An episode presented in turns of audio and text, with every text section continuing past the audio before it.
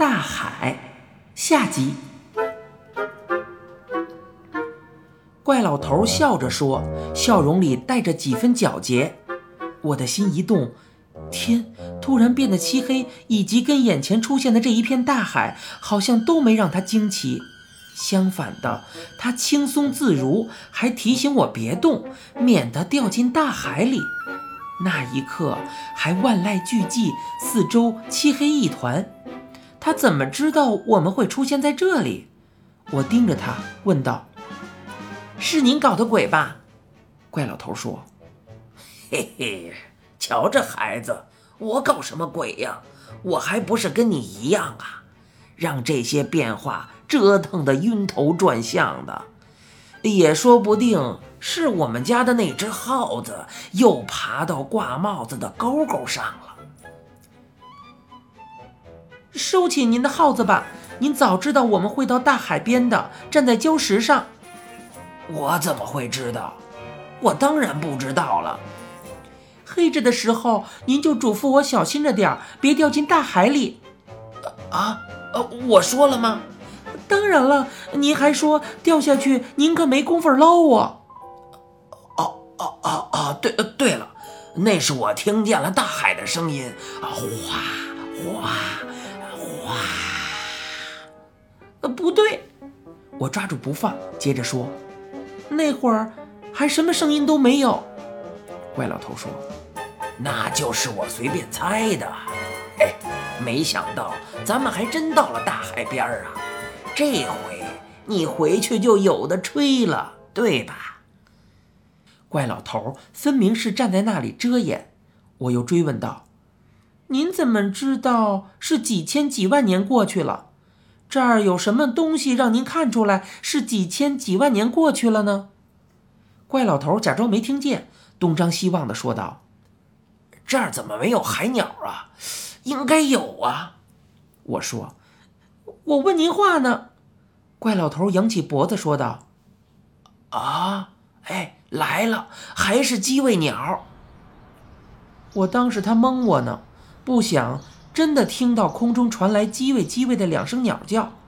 抬头看时，有一只黑色的小鸟正朝着我们这边飞来，它从我们的头顶上掠过，直朝岸上飞去了。就是精卫鸟，我轻声说。跟书里讲的一样，花脑袋，红脚，有一个雪白的尖嘴巴。它的叫声也正是喊自己的名字：精卫，精卫。怪老头还呆望着黑色的小鸟飞过去的方向，说道：“不糊弄你吧，等会儿啊，它还要飞回来呢，叼着西山上的小石头丢到海里去。你留神瞧它的嘴巴。”我凝神朝那个方向看，好像白沙尽头处有一片小树林，稍高些却有模模糊糊山的轮廓。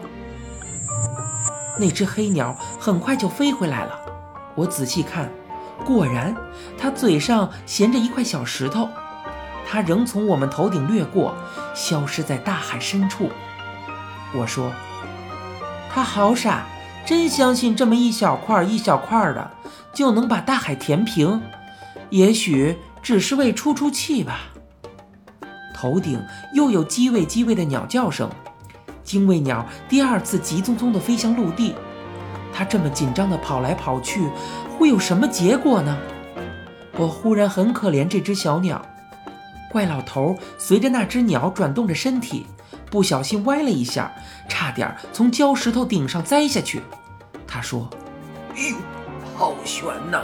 这地方可不行，还是到沙滩上去看吧。”我们俩从各自站立的礁石上爬下去，趟过一片浅海，走上海滩。沙子又白又细，但是上面点缀着很大的鹅卵石。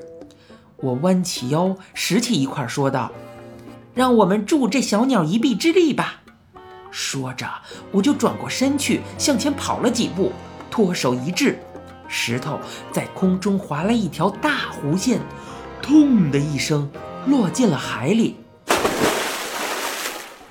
怪老头喝了彩，行，哎呦，欣欣，这块大石头抵得上鸡尾鸟跑一百趟的了。怪老头也来了情绪，捡起了一块大的鹅卵石，奋力地丢进海里。我也给他加油。好啊，又是一百趟。我扔出第二块去，怪老头也扔出第二块，接着就去捡第三块。我一边奋力地投掷，一边朝着天空高声地喊道：“精卫鸟，我们帮你填海，你休息一下吧。”怪老头也跟着我一起喊叫。一想到我每投出一块石头，那只可怜的小鸟就可以少跑一百趟，我就没法停下手来。我扔啊扔啊。直到累得一屁股坐在沙滩上，我大口喘了几口气，正准备爬起来的时候，一只手伸向我，那不是怪老头的骨节突出的手。接着我又看见白沙上面的两只小脚丫，那也不是怪老头的脚。我慌忙的一咕溜的爬起来，看出站在我面前的是个披着长发的女孩子。她全身皮肤黝黑，看样子整天晒在太阳里。她的装束也像个海边游泳的小姑娘。谢谢你们，她微笑着说，露出雪白的牙齿。我拒绝她拉起我的好意，竭力地避开她，并没有让她感到不自在。她还是微笑着，但是，她为什么要谢谢我们？大概看出我的困惑。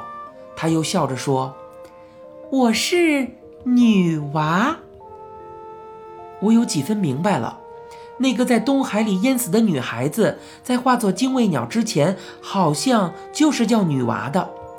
直到这个时候，我才注意到，她那件超短裙式的黑色游泳裤，不过是竖着排列的一根根铃子，初看上去像是半截小背心似的东西。也不过是披在胸前的一片片羽毛。我求援的扭过脸去看怪老头，怪老头扔下手里攥着的一块鹅卵石，拍拍手上的沙子，走过来。哈哈哈，呃，我叫怪老头，他呀叫赵欣欣。怪老头介绍说：“这小伙子天天想你，想的都入迷了。”说什么也得让我带着他来看你，这不，我们来了。我真想给他一脚，这叫什么呀？我多会儿天天想了，简直是胡扯一气嘛！那个女孩子立刻跑上来，抱住我的一条胳膊，亲昵地说道：“我知道，他一定到这儿来，就帮我在海里丢石头，还对我说让我休息一会儿。”我窘得要命啊！可是，把他甩开，肯定要让他难堪。我连忙说：“呃，是他讲了，扔一大块石头就可以让你少跑一百次的。我丢的石头，呃，不不不，他丢的石头比我还多。他也喊让你休息。偏这个女娃并没有给怪老头同等的待遇，她只是把脸转向怪老头，笑着朝他点点头。”怪老头大概是想帮我个忙，或许是要开女娃一个玩笑。他身体晃动了两下，接着一歪，摔倒在地上，还愁眉苦脸的叫唤：“哎呦，这阵大石头扔的可把我给累着了。”女娃跑上去把他搀扶起来，他冲女娃一乐，说道：“这还差不多，不然让我心里多难受啊！”女娃只是嘻嘻笑，怪老头又说：“不光是累呀，哎呦，还又饿又渴的。这是诚心给人家出难题呢。”可是女娃笑着说道：“我领你们去吃又解饿又解渴的东西吧。”说着，她一手挽住怪老头，一手拉着我朝岸上走去了。你现在收听到的是由一辆松树播讲的《怪老头》，欲知详情，请听下回。哦哦，对了，还有个叫大鹏小朋友的听众你也要记得收听啊！听完了好好睡觉。嘿嘿哈哈哈。